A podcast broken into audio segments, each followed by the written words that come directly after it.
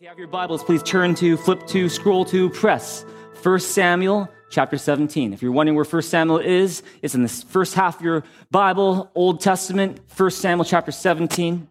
Hey, by the way, if you are not just new to Thrive Church, but this is your first time ever in a church, maybe you don't consider yourself a Christian, you're just kind of exploring, you're kind of curious, maybe coming from a different religious background or no background at all, we're just so thrilled to have you here. And we hope that you find that Thrive is a safe place for you where you can be yourself, where you can ask the questions that are on your mind, where you can find some community, where you can find hope to help you as we start this week together. And if there's any way that we can serve you, you can always email us at info at thrivechurch.ca. We would absolutely love to hear from you. Would you turn to your neighbor and say, I'm glad to be sitting next to you? I'm glad to be sitting next to you. Our theme for this new year here at Thrive Church is all for one name.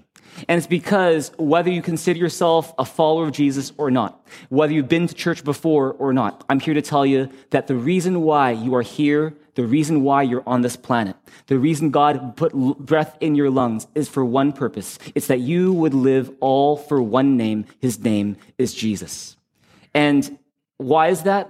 It's because Jesus has done something that no one else in history has done. A lot of people have shared their philosophies. A lot of people have started religious movements. A lot of people have rounded up people for a big cause. But the fact is, Jesus and only Jesus is the one who died on the cross for our sins to bring us back to God. And because Jesus gave his all for us, the Bible says that our proper, appropriate response is to give all for his name, the name of Jesus. Now, I'll be the first to admit that I often forget that it's not about me, it's about Jesus. And so, how do fallible, imperfect people like us crawl and stumble and fumble our way to living all for one name? That's what we're talking about in this series and in this theme called All for One Name. And to help us unpack what that all means, we're going through a very powerful book in the Old Testament called First Samuel. And we're not just doing this on Sundays, we're doing this every day. And if you want to get in on that, it's really easy. You go to mythrive.info and subscribe for Pastor JB's game time sharing. What we'll do is in the morning, we'll send you a passage from the book of First Samuel that you can read, a short passage,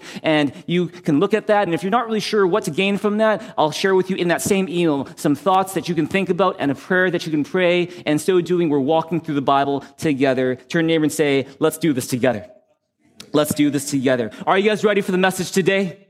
Let's get into it right here, right now. The message I'm here to share with you is called The Type of Courage You Need the type of courage you need. See, today we are looking at one of the most famous stories ever told.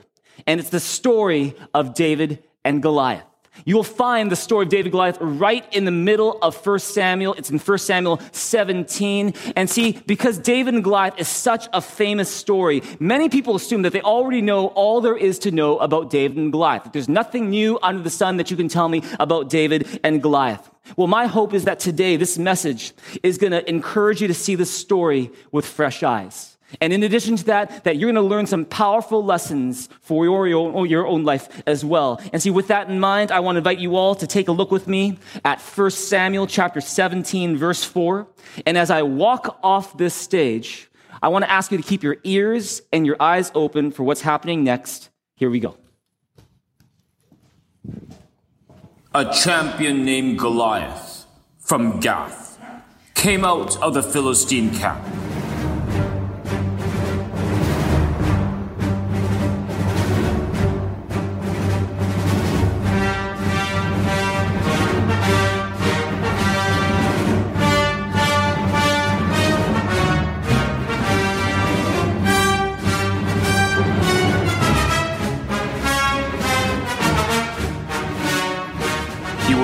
Nine feet tall. Goliath stood and shouted to the ranks of Israel, Why do you come out and line up for battle? Am I not a Philistine? And are you not the servants of Saul? Choose a man and have him come down to me. If he's able to fight and kill me, we will become your subjects. But if I overcome him and kill him, you will become our subjects and serve us. this day I defy the ranks of Israel. Give me a man and let us fight each other.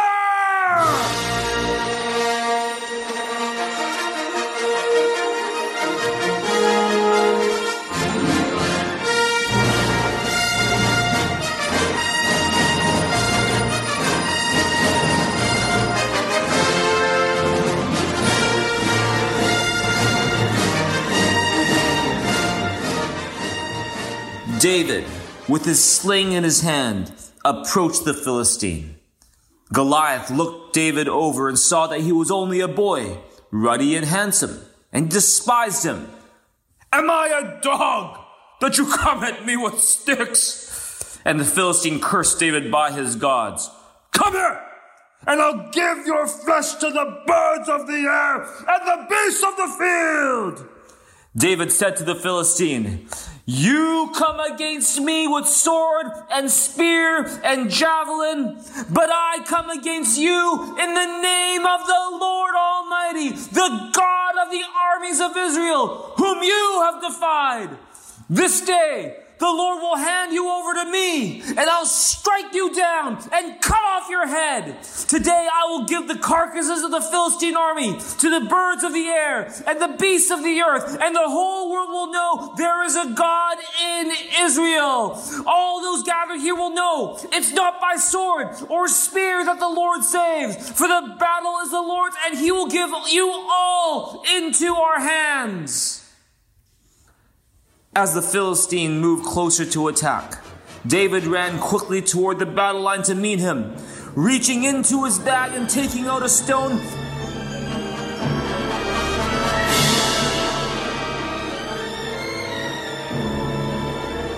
he slung it and struck the Philistine on the forehead. Ah!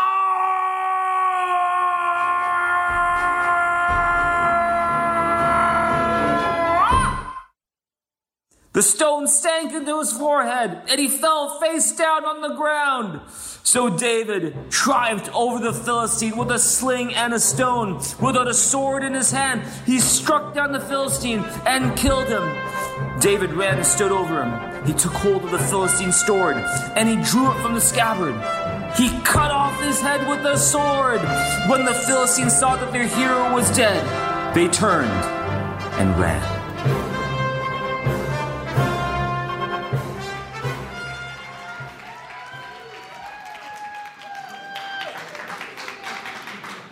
Could we give a gigantic hand to our David and our Goliath right now? That was fantastic. And man, that David is good looking for some reason. I don't know why. Just running the family or something like that. I'm not sure. That was fantastic. Well, you know, the story of David and Goliath is one of the best known stories in history. And it's a wonderful lesson on courage. It shows that with God, all things are possible. But in case you're wondering, how can a person actually be nine feet tall? Keep in mind that according to the records that we have in human history, that the tallest people that have ever lived have been around eight and a half to nine feet tall. So it's not out of the question that Goliath could have been that tall as well. But see, this story is more than a piece of Israel's history. And this story is more than just a tale about a courageous young man, because when you understand the New Testament, you're going to find that this story about David and Goliath is actually a powerful picture that points us to Jesus Christ. That it points us to who Jesus is and what Jesus has done for us. That's why the message today is called the type of courage you need. See, what is a type? Let me tell you what a type is. A type is something, whether it's a person, a place, an object, an event, that you find in the Old Testament that points us to the person and work of Jesus Christ in the New Testament. See, a type is a person, a place, an event, a thing in the, Old, in the Old Testament that without necessarily even trying to, in an imperfect way, it points to who Jesus is and what Jesus Christ has done. David is a type of Jesus Christ. And he's an imperfect picture pointing us to Jesus and who Jesus is and what Jesus has done. Now, anyone can spot basic similarities when you put two things together. It's true. But I think you're going to see that as we look piece by piece at the story of David Goliath and how specific those parallels can be, I think you're going to find that it's no coincidence and that David truly is a picture pointing us to Jesus. With that in mind, I hope to take some good notes today as we look at seven ways that David anticipates the person and work of Jesus Christ. Seven ways that David is a type of Jesus. Number one, David was the most anointed king of the Old Testament. Jesus, in a similar way, is the most anointed king of the New Testament. So you got to understand this. By the time the story of David and Goliath happens, David has already been anointed the next king of Israel. We looked at this last week in 1 Samuel 16, where the prophet whose name is Samuel. He takes a horn of oil and then glug, glug, glug, glug, glug. he pours that oil all over David's head to anoint him as the next king. And see, that's not the only time that David has been anointed with oil. Do you know that? If you keep on reading, if you go to 2 Samuel chapter 2, David is with his tribe of Judah. It's the men of Judah, the tribe that, that David comes from. And these men of Judah come to David and they anoint him with oil and basically say, You are the king of the house of Judah. And then a few chapters later, in 2 Samuel chapter 5, you see that the elders of Israel, they surround David, they anoint him with oil once again, and this time as the king of the entire nation of Israel. And so, in other words, David is not anointed just once. He's anointed three times. And if you just count the number of times oil is placed on David's head, David is by far the most anointed king of the Old Testament. Now, what does it mean to be anointed? To be anointed means more than just having a very oily head. It means more than that. See, to be anointed means to be appointed. Appointed to what? To be anointed means to be appointed to a life of serving God where you carry the presence and the power of God with you. And see, just as David was the most anointed king of the Old Testament, I'm here to tell you, Jesus is the most anointed king of all time. Look at Luke chapter 4, 18 and 19 with me. This is Jesus who's in a synagogue, an assembly of people worshiping God. And then he grabs the scroll of Isaiah and he reads this from the scroll of Isaiah. It says, read it with me. The Spirit of the Lord is on me because he has anointed me to preach good news to the poor. He has sent me to proclaim freedom for the prisoners and recovery of sight for the blind, to release the oppressed, to proclaim the year of the Lord's favor. And so he's reading this passage from the scroll of Isaiah. Jesus rolls it up. He says to everyone, Today, this scripture is fulfilled in your hearing. And if you understand the scripture, this scripture is a centuries old scripture that's pointing to the day that Israel would have a Messiah, a Savior King that would come to save them. And so when Jesus says, This scripture is fulfilled in your hearing, he's basically saying, Guess what? You've been waiting for the Messiah, and I'm that Messiah.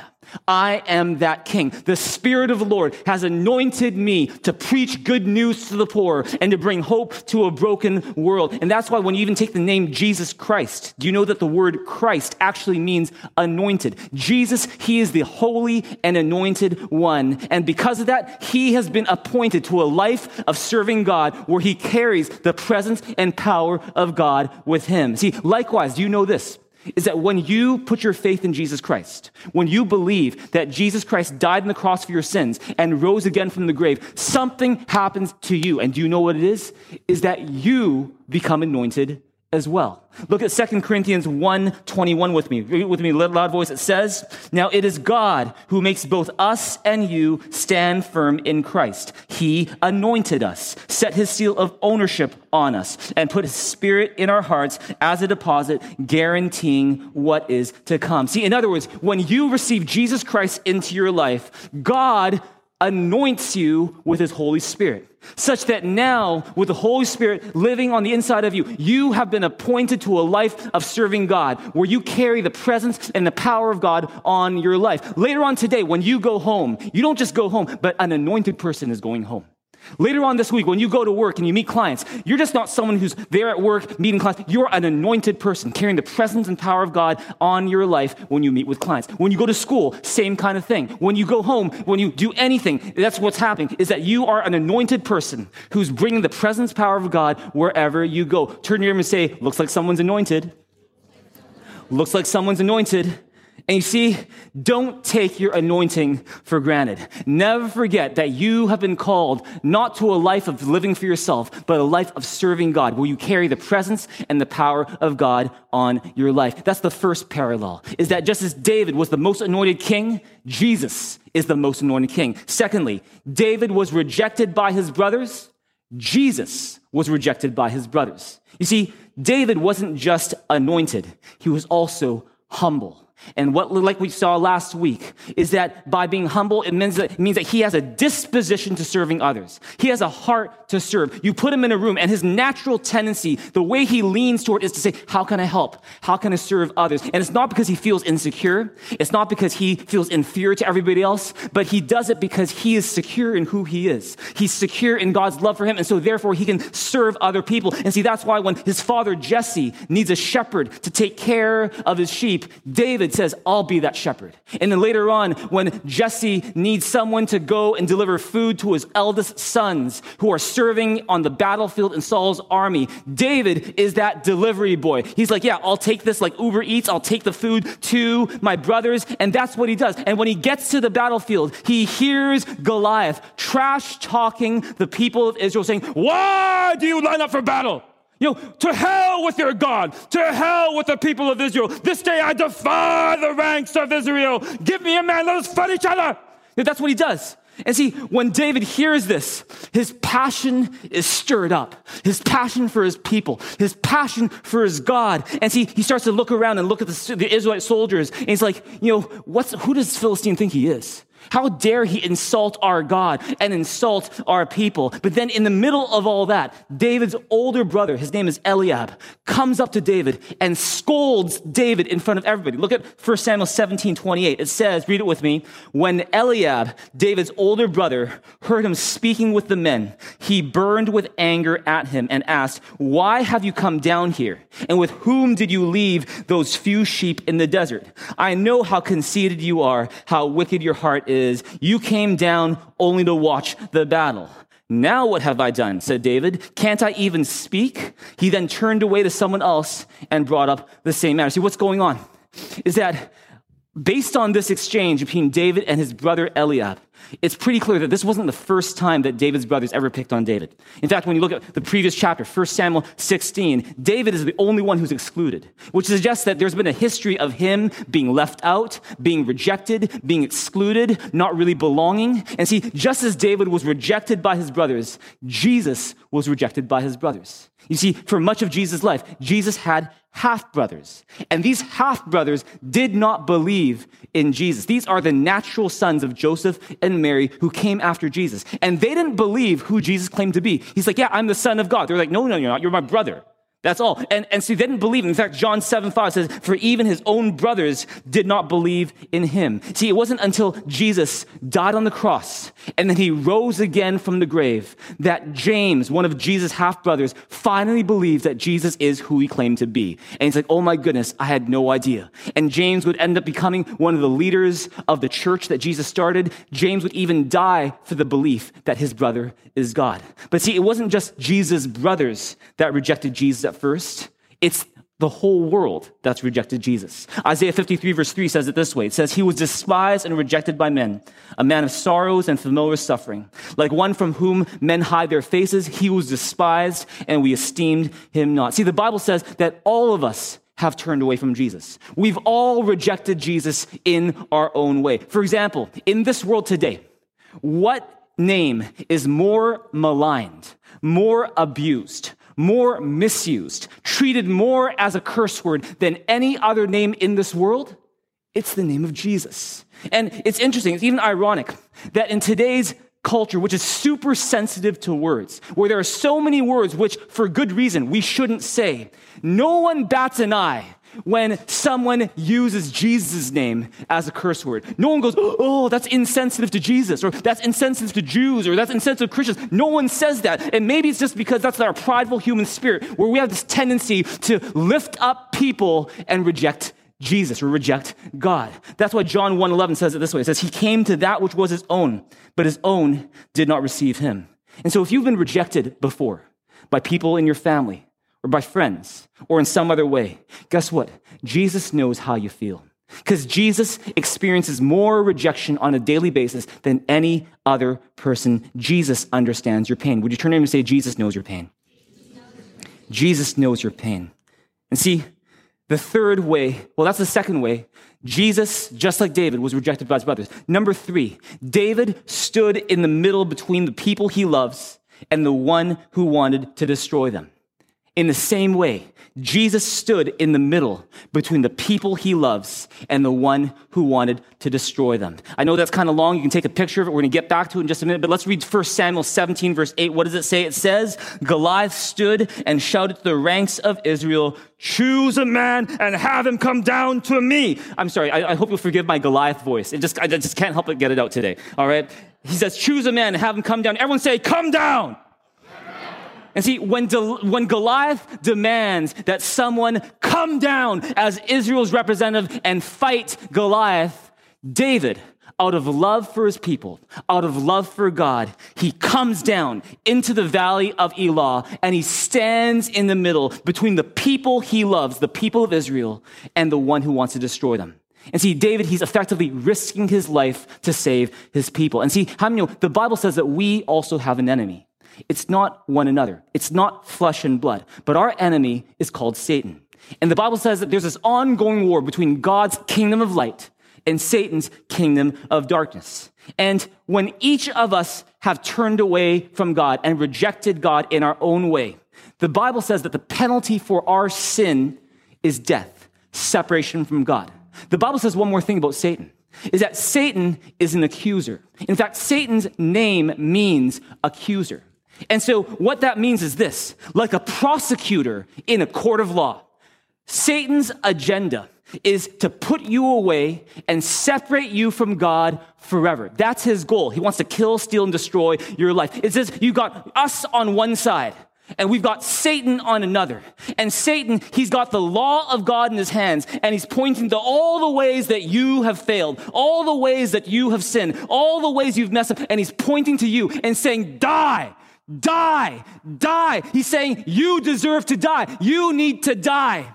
And see, when the penalty that we rightfully, rightfully deserve for our sin was death, where, when there was nothing that you or I could do to get to God on our own, Jesus came down and he stood between us and Satan and said, I will die for them. And see, that's why Jesus went on a cross. It's to pay the penalty for our sin and to save us. That's why John 15, 13 says it this way. It says, read it with me, greater love has no one than this, that he lay down his life for his friends. Because just as David stood in the middle between the people that he loves and the one who wanted to destroy them, Jesus stood in the middle between us, the people he loves, and the one who wanted to destroy us. That's the third parallel. Fourth parallel today. David confronted the enemy not in the clothes of a warrior, but in the clothes of a shepherd. In the same way, Jesus confronted our enemy, not in the clothes of a warrior, but in the clothes of a shepherd. What do I mean by that? See, to defeat Goliath, David actually rejected the typical armor and the typical weapons that a soldier would use to fight in battle when he confronted Goliath. Instead, when he confronted Goliath, he came just as he was, as a shepherd. In fact, look, read, look at Samuel, 1 Samuel 17, verse 38 with me. Read it with me together. It says, Then Saul dressed David in his own tunic. He put a coat of armor on him and a bronze helmet on his head.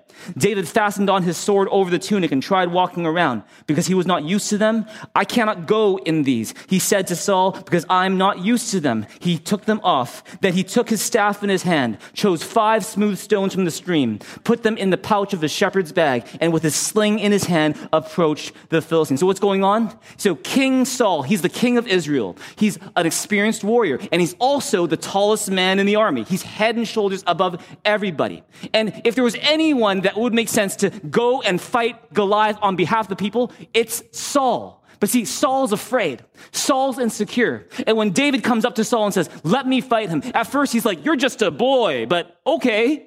And so he takes his armor and he puts it on David. He gives him the weapons that he would use. And David starts to try these things out, walk around. It's totally oversized for him. He can't really go around. He's not used to these things. He's like, you know what? I can't go in these. I'm not used to it. He takes off that armor. He puts on his shepherd's clothes. He goes to a stream. He takes five smooth stones. He puts them in his pocket and he faces the giant, not as a soldier, not as a warrior, but as a shepherd.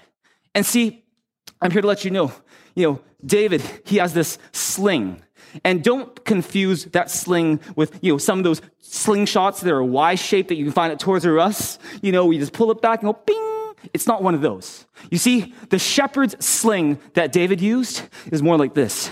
You've got this, you're twirling it, you're spinning it, there's a rock in the pocket, and then finally, when you release it, it goes, some weaponry experts say it can go as fast as 200 miles or 200 kilometers per hour.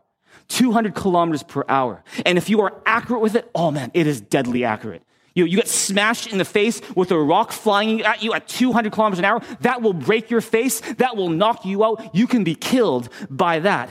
And see, that's how David confronted, not as a warrior, but as a shepherd. And see, what's the point there? Is that David came to Goliath not with the weapons of a warrior, but as a shepherd defends his sheep. And see, how many know that when Jesus, the Son of God, came into this world and stood in the middle between us and Satan, he didn't come here as a warrior. He took off his God armor, his rights, his privileges, his abilities as the Son of God, and he came humbly, meekly, as a shepherd to give his life for us.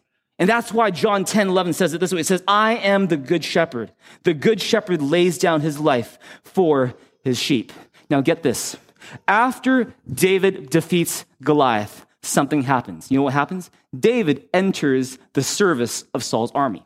He then becomes a soldier. He then learns to use these weapons that he had previously rejected, and he would ultimately become the greatest warrior in Israel.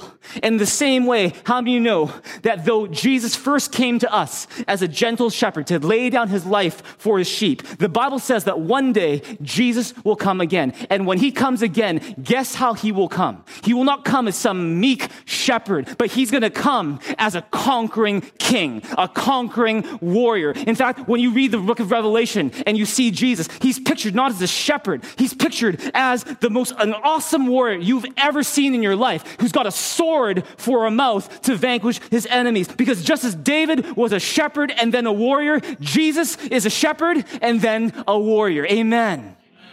Fifth parallel. Fifth parallel. See, David used his enemy's own weapon against him. Jesus uses his enemy's own weapon against him. See, David, what does he do? He takes his sling. Zhoo, zhoo, zhoo, zhoo. He releases that rock. That rock hits Goliath at 200 kilometers per hour, squarely in the forehead. It sinks into his forehead. It crushes this giant's skull. And the image of David crushing Goliath's skull actually recalls a verse from almost the beginning of the Bible, Genesis 3:15, which says, "I will put enmity between you and the woman, and between your offspring and hers. He will crush your head, and you will strike his heel." In other words, what does that mean? is that in the first book of the Bible, God is already predicting that one day an offspring of Adam and Eve, a child of Adam and Eve, is going to rise up to crush Satan's head. And like a stone flying in the face of Goliath and crushing Goliath's head, Jesus is the living stone. Jesus is the rock. And he would fly in the face of Satan to crush his head. And so David crushing the head of Goliath is a picture pointing us forward to the day when Jesus would crush Satan's head under his feet. And see, not, you can give God some praise for that. Come on, that's okay. But you see, David does one more thing after he crushes his head with that stone. As a final statement to show ultimate victory over the enemy, David takes Goliath's sword, he raises it, and he cuts Goliath's head. And see, what did David do? He takes the very weapon that Goliath was going to use to kill David, and he uses that same weapon to cut off Goliath's head. And why do I mention that? It's because just as David used Goliath's own weapon against him, Jesus took the cross, the weapon, the tool that Satan wanted to use to kill Jesus, and Jesus used it against Satan. How? Through his resurrection. You see, Satan wanted to kill Jesus, and the cross was his way of doing so. And so when Jesus dies on the cross to pay for sins, it is finished. He breathes his last, gives up his spirit. Satan thinks, I won! I won! But like a fourth quarter comeback in football with two minutes left, he, what happens? Jesus comes back. Jesus comes back to life and he shows that death has no hold over him because he's not just an ordinary man. He is who he claimed to be. He is the almighty son of God. And the cross, which was supposed to kill Jesus, The cross that was supposed to eliminate him for good, the cross now becomes the very means by which Jesus shows his greatness over his enemy. And see, Jesus took a tool that was meant for his own execution and he turned it into a weapon that he was going to use to fight and defeat our greatest enemy. That's why Colossians 2:15 says it this way. It says, "And having disarmed the powers and authorities, he made a public spectacle of them, triumphing over them by the cross." You know, later on, David, it says, would take Goliath's weapons, his sword, his other weapons, he'd bring them to the tent where David stays, and he would put them in the tent. And now, whenever people would go to the house of David, they would see the, the weapons of Goliath. And no longer do they think, oh, yeah, that was supposed to kill David. Now he thinks that is a reminder of David's victory. You know, in the same way, whenever you go to the house of God, what is the symbol that you find and hear about in pretty much every church building? And here at service, you hear about it every, every, every week from the stage. You hear about the cross. And it's the very thing that was supposed to kill Jesus and symbolize Jesus' end. And yet now the cross is the greatest symbol for eternal life. The cross is now the greatest symbol of Jesus' victory over death. You know, speaking of the cross, what is a cross? You know, a cross is basically two wooden bars. It's two sticks, if you will. And I find it interesting that when, when, when David meets Goliath for the first time, Goliath sees him and says, Am I a dog that you come to me with sticks? I found that really interesting. It makes me think that when Goliath saw David, maybe with his staff in hand, he thinks, I've already won.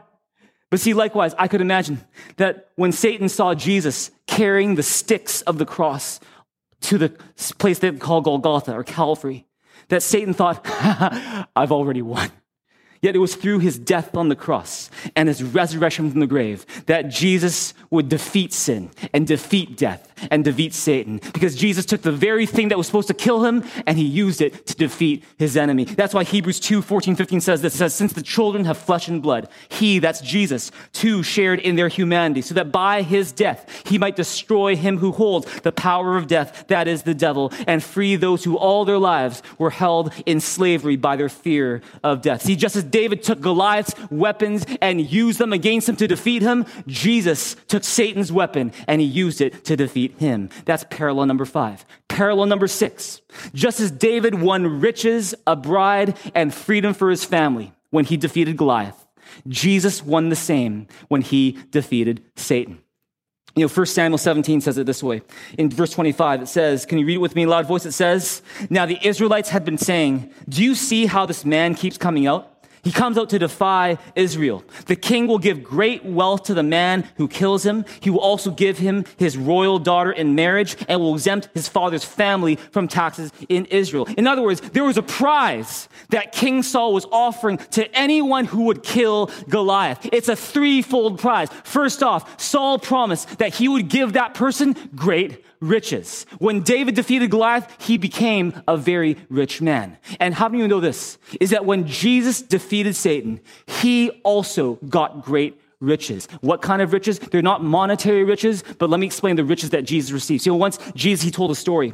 He said, the kingdom of God is like a merchant, a businessman looking for pearls. And one day he finds this pearl that is so valuable to him that he leaves everything else, sells everything he has just to have, just to buy that pearl and have it for himself. And see, one layer of meaning to that parable that Jesus shared is that Jesus is the merchant. You are the pearl.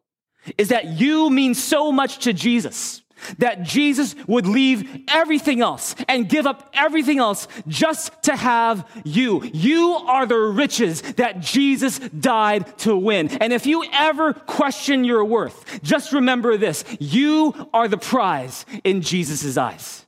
You are the prize that Jesus gave his life for. You are the treasure that God values. Oh, if you believe that, give God some praise in this place together right now. You are that pearl. Turn to him and say, I'm looking at a pearl.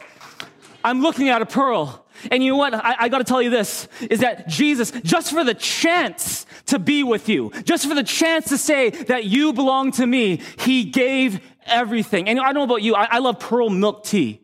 I don't drink it that often, but when I drink a pearl, the pearl has no choice but to go into my mouth. But see, you're a pearl. You have a choice. You have a choice to say, will I let myself belong to Jesus or I just kind of stay in my little sunken mud right here?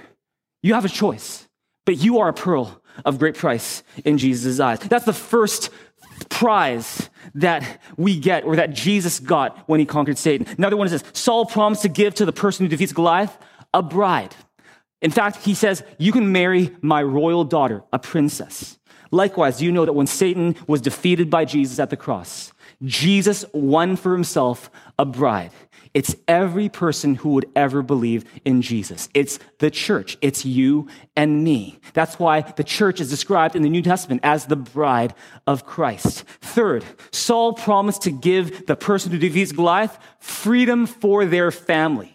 And he's referring to exemption from taxes. You know, other translations of verse 25 say, I will make his father's house free. Would you love to be free from taxes? Oh, no more having to talk to CRA. No more having to give anything to CRA. Oh ah, man, that would be amazing. But let me tell you this. When Jesus defeated Satan at the cross, Jesus made freedom possible for his family, his children. It's you and me. You still have to pay your taxes for now to CRA, but because of Jesus, sin and death don't need to tax you anymore. Amen.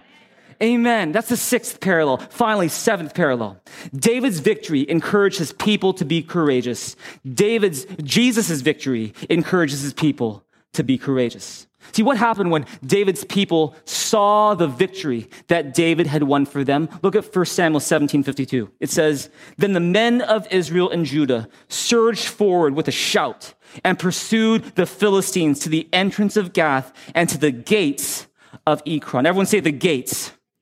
See, David, he, he single handedly does all the work to beat Goliath and wins this amazing victory for the people. And after seeing David win that way, his people, the Israelites, now have the courage to fight themselves. With a shout, they start pursuing all the other Philistines. And the words of Romans 8, is as if they became more than conquerors through him who loved them and won the victory for them. And see, in the same way, Jesus did all the work single handedly to defeat Satan for us. And we are saved all and only because of him. And when his his disciples saw the resurrection of Jesus and Jesus' victory over death, what happened to them? It caused them to become courageous to preach the gospel too. And just as David's victory caused his people to advance even up to the gates of their enemy's camp, guess what? All of a sudden, Jesus' victory gives us courage to keep proclaiming Jesus everywhere we go until the gates of hell cannot prevail. Oh, come on. Would you give God your praise in this place together right now? Acts 4:13 says it this way. It says, "When they saw the courage of Peter and John and realized that they were unschooled ordinary men, they were astonished and they took note that these men had been with Jesus." You know, there's something about being with Jesus that makes us courageous. And see, likewise, when we see the victory that Jesus won for us at the cross and as his resurrection, his victory over sin and death, it gives us courage to move forward as well. It gives us courage to be courageous to ourselves. Maybe you're facing a really difficult challenge right now. Maybe in your work, maybe in your family, maybe in your marriage, maybe in your finances, maybe when it comes to your future, your health, health of someone you love. Can I tell you this? It's time to look to Jesus. Because when you look to Jesus, you find the courage that you need. When you look to Jesus, you find the type of courage that you need to face whatever it is you're facing. Are you facing a giant of a problem right now? You know, one of the big benefits I find of having Jesus in my life is that when I have nothing left to give, when I'm scared, when I'm freaked out, when I'm stressed, when I'm anxious, when I'm frustrated, when I'm empty, when I go to Jesus, I find a strength that I didn't have before. I find a hope I didn't have before. I didn't have a, I have a peace that I didn't have before. And I don't think it's just me playing mind games with myself and, you know, playing tricks on myself. I believe that what the Bible says is true, is that when you come to God honestly with an open heart and you give God the room to work, He works in your life and He produces in you faith, courage, joy, peace, wisdom that you couldn't manufacture yourself. If you believe that, say amen. And so if you're going through a giant of a challenge right now, it's time to look to Jesus. Turn to him and say, it's time to look to Jesus. You know, these, speaking of looking to Jesus, these are seven ways that the story of David and Goliath points us to Jesus, to the person and work of Jesus Christ, because David is a type of Christ. But see, the story of David and Goliath also contains some very practical lessons for us today. And I want to end with that today. See, how do you live in light of the story of David and Goliath? Let me give you three things we can do. Number one, you can write this down. Be faithful in the little things, and one day God will entrust you with the greater things. You see, while David was faithfully carrying out his duties, that's when the giant opportunity came. It's when he was acting as a shepherd, serving his father, being an Uber Eats delivery boy, and just doing as best, as good of a job as he possibly can. That's when the giant opportunity came. And I'm here to tell you this. Maybe you're here and you're looking for your big break. You're looking for that big break when it comes to your career or your business or when it comes to relationships. You're like, when will it be my time? Let me tell you this. Be faithful with the little things because God watches to see who will be faithful with the little things when he decides, I'm going to entrust this to this person. See, Jesus says, Whoever can be trusted with a little can also be trusted with much. And whoever is dishonest with little will also be dishonest with much. So be faithful in the little things. Let me put it this way the key to your success tomorrow is your faithfulness today. That's the first thing. Be faithful in little things because God's going to trust you with more later. Number two, be wise and self controlled when you're in a conflict with family. You remember David and his brother Eliab at the battlefield? When Eliab sees David coming, he's like, Who do you think you are, you wicked, conceited boy? Who do you think you are? And see, David, one of the thing I, I appreciate about him is he doesn't pick a fight with his brother right there and then. Instead, he just turns away, he focuses on other things. See, in any family, conflict is inevitable. You're going to have conflict no matter what. And in a church family, conflict is also inevitable because as much as we want to be more like Jesus, we're all human. We will never be perfect until the day we see Jesus face to face. And so you've got broken people dealing with broken people. And so conflict will from, from time to time happen. It's just bound to happen. But here's the thing is that if you want the conflicts in your life to be as minimal as possible, and if you want to resolve those conflicts as quickly and peacefully as possible, let me tell you, so much depends on how you communicate. See, Pastor Shar and I, we've been married for 19 years, and it's just amazing how so many conflicts are the result of not what we said, but how we said it. And we realized, man, it's about how we communicate. Now, you know, it's really difficult to give blanket answers because conflicts are often very highly contextualized, very specific. And so here, nonetheless, are some general principles that we learn from the Bible on how to resolve conflict. And my prayer is that God would give you wisdom to remember these principles and learn how to apply them when the time is right. So, first one is this if somebody attacks you verbally and unfairly, instead of fighting fire with fire, one of the best things that you can do is maintain your integrity, don't play their game, and just keep shining your light is that instead of slinging mud because they slung mud at you, getting your hands dirty, you just keep doing the right thing and trust God will be your defender and he's going to make all things good in his time. You just keep on shining your light. You don't kind of get down to their level. You just keep on going, keep shining your light. Turn your to keep shining your light. Number two, say someone comes up to you and starts talking badly to you about someone else. And they're not looking to you for some advice on how to deal with anything. They're just kind of gossiping. Oh, did you hear about this guy? And, oh, and they're just kind of talking for the sake of talking. If that happens to you, there's three things you can consider doing. Number one, change the topic. Just change the topic. Oh, you know what? I really hope it doesn't rain for trick or treat or for, for, for, for trunk or treat earlier, later on this afternoon. You, you change the topic. Another one is you walk away. Maybe it just keeps on, you're like, okay, you know what? Hey, it's really good to see you, man. T- you don't have to make a big deal of it, but know, hey, really good to see you. I'll see you soon. I'll take, yeah, take care. All right. That's another one. Another one is if you find that this person just keeps talking to you about this, you can say, you know what? Hey, if you've got such an issue with this person, can I encourage you to talk to that person directly? Don't involve me. Just go and talk to that person directly. These are, I believe, wise ways to deal with a situation like that. Here's another one. If someone confides in you that they have a problem with another person, there's you got to really question is there really a need for me to go to that other person go oh you know what? So and so said this about you. Or oh, you, know, some people are saying this you know you know some people are really kind of not happy with you in this way. And you know what? Please don't do that Because if you are not careful, you're actually going to make the situation far worse and far more complicated than it needs to be. The one possible exception I can think of right now where maybe you want to talk to that person is if you are that person's leader, that person's parent, that person's guardian. You're somehow responsible for that person. And even if that's you, even if that's your role, that's your position, you also still want to be careful and wise about how you approach it. Is that maybe instead of coming at them with all these judgments and conclusions, you ask questions first. You say, can, can you help me understand what happened a little bit more? And you find out more about what happened before you say anything else because that's being wise in dealing with the situation. If you let's say, Amen. Here's another one. If you yourself have an issue with somebody, rather than telling everyone else about your issue and trying to start a quiet campaign against that person, how about this? Talk to that person directly and say, you know, if it's something where you really can't let it go, and it's not something where you're a stranger, you don't know that person, that person doesn't know you, but you actually have a relationship. There's actually some trust there, and you actually have a relationship with one another, then maybe, just maybe, you need to go to that person and say, hey, can we have a talk? Can we sit down and just have a conversation? And can I tell you this? When you have that conversation, don't do it in writing. Don't do it in writing. You know, coming from a legal background, I can tell you, it always sounds worse in writing.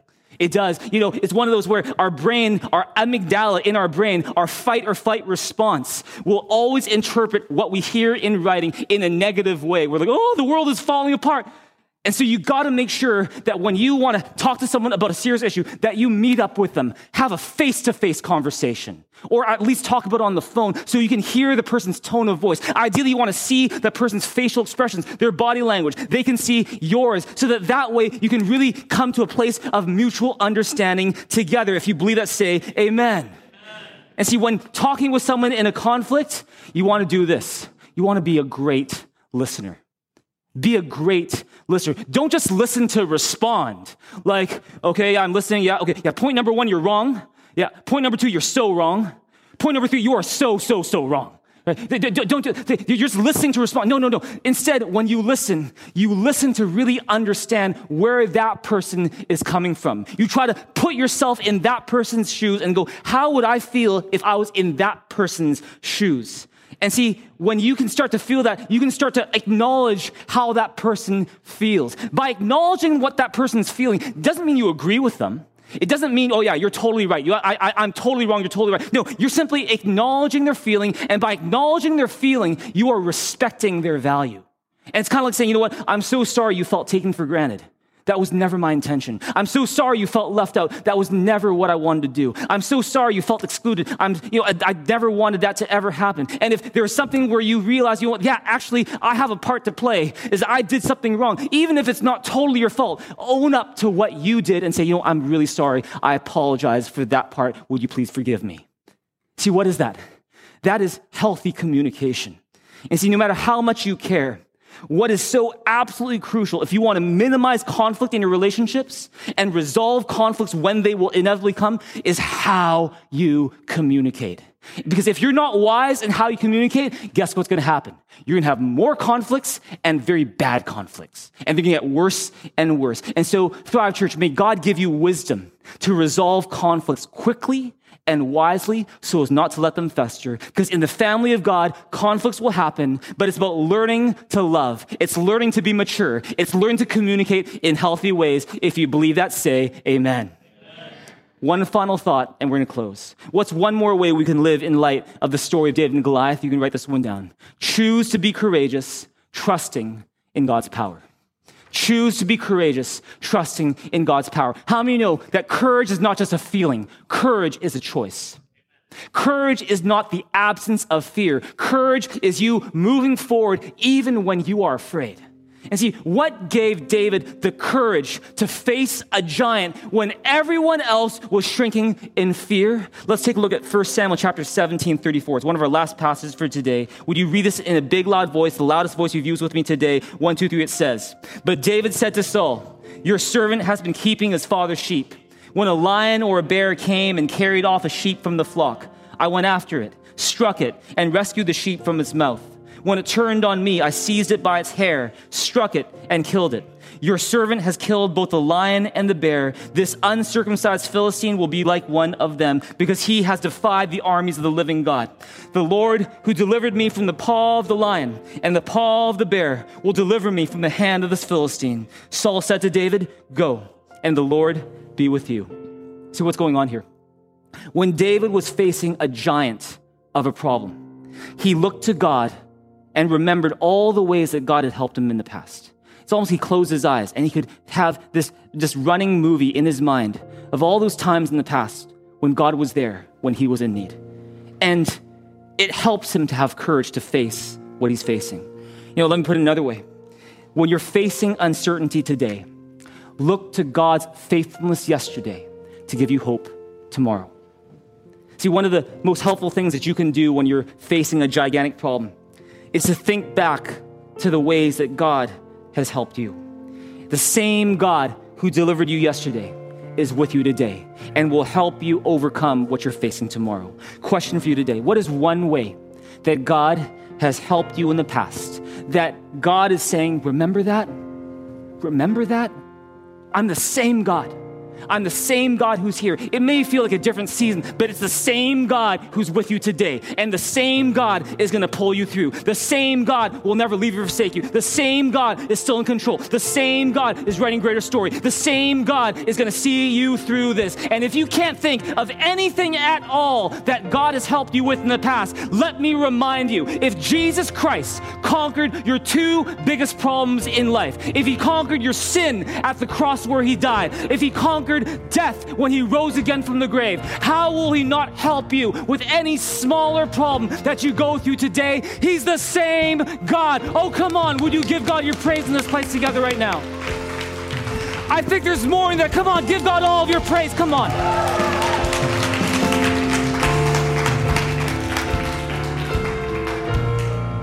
Today's message is called The Type of Courage You Need. What is the type of courage you need today, tomorrow, let me tell you, the type of courage you need is not the kind of courage that comes from, I'm just going to believe in myself. I'm just going to believe in you know how good I am. I'm going to believe in my power to do things myself. No. The courage that you need, the type of courage you need is the courage that comes when you recognize who God is.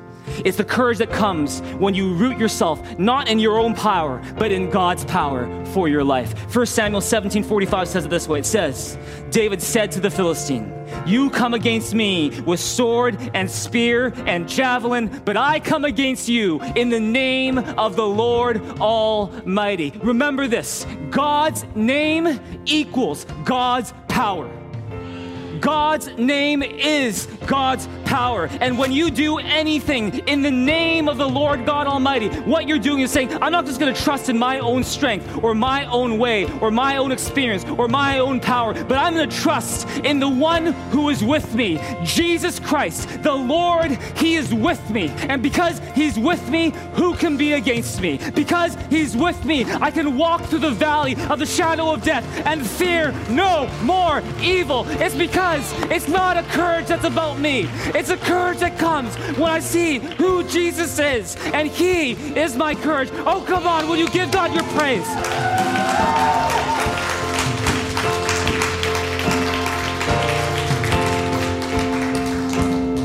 David trusted in God's power, not his own power, to save him. Likewise, there's only so much we can do in our own power. But when you trust in the name of God, the power of God, you give God room to do what only He can do. And so, with that in mind, I want everyone to stand here in this place today. I want to give you an opportunity to respond to God right now because He's here. He loves you. So, with every head bowed and every eye closed, if you're here today and you realize, just like the song says, that you need God in your life, that you need a Savior to save you from your sins, you realize today that God loves you, but that no matter how hard you try, you can never get to God on your own. If you're here and you've never asked Jesus for his forgiveness and you want to ask him for his forgiveness, you want to be cleansed of your sin, you want to be made new in the eyes of God, you want to not be under the condemnation of accuser anymore, but you want to live free and alive and secure in forgiveness that Jesus won for you on the cross, in the peace that comes with having a relationship with God. That I encourage you to respond to God right here, right now. And this is the most courageous step that you will ever have to take. It's when you ask Jesus Christ to ask Him for His forgiveness, when you open up your heart to Him. It's a simple step, it takes just a little bit of courage, but I want to encourage you to do that because it's the most important decision you could ever make. If you realize you need Jesus' forgiveness for sin today, I would encourage you to lift your hand to God right now. If you want to ask Jesus for His forgiveness, you want to ask Jesus for His peace, that what He can do that you can't do on your own, I want you to lift your hand to God right now. Don't worry about your neighbor, doesn't concern them. One of our team may come to you with a little card with a prayer on it. If you're here on site, if you're online, go and click the link that's in your chat room. It'll take you to a same prayer that we're going to pray in just a second. Don't be afraid. Just lift up courageously your hand today to demonstrate you need Jesus today. This between you and God. And we're going to pray this prayer together as a way to simply say, Jesus, I need you. And I encourage you to pray with those who are praying for the first time together right now. Let's pray this together. We're going to say, Dear Jesus, thank you that because you love me, you died on the cross to pay for my sins. You rose again to give me life. Today, I open up my heart and I ask you, please forgive me of all my sins and please fill me with your Holy Spirit. I place my trust not in what I do, but in what you've done for me. In Jesus' name I pray. Amen. Amen. Praise God. Hey, if you prayed that prayer just now, then I'm here to tell you, according to the Bible, you are forgiven of your sins. It's not because I say so, it's because God's word says so. It's because you, through the blood of Jesus, have been cleansed of your sins. You've been brought back in relationship with God through the cross, through what Jesus Christ has done. And not only that, you are a citizen of heaven. And because of that, you got a relationship with God. And so, through all these things, I want to encourage you to do this. Today, the Bible says, believe and be baptized. We encourage you, you did, since you took the first step of believing, we encourage you to take the second step of getting baptized. Baptism is not a graduation. It's not saying, look how good I am, look how perfect I am am, look how no more questions. No, none of that at all. It's a beginning. It's you simply saying, I prayed a prayer to receive Jesus Christ into my life, and I want to just acknowledge that, and I just want to celebrate that. And if that's you, that's your next step. You can go to mythrive.info, press the baptism button. We'd love to help you with that here today. Can we give all of our friends who prayed that prayer just now a big hand? Praise God.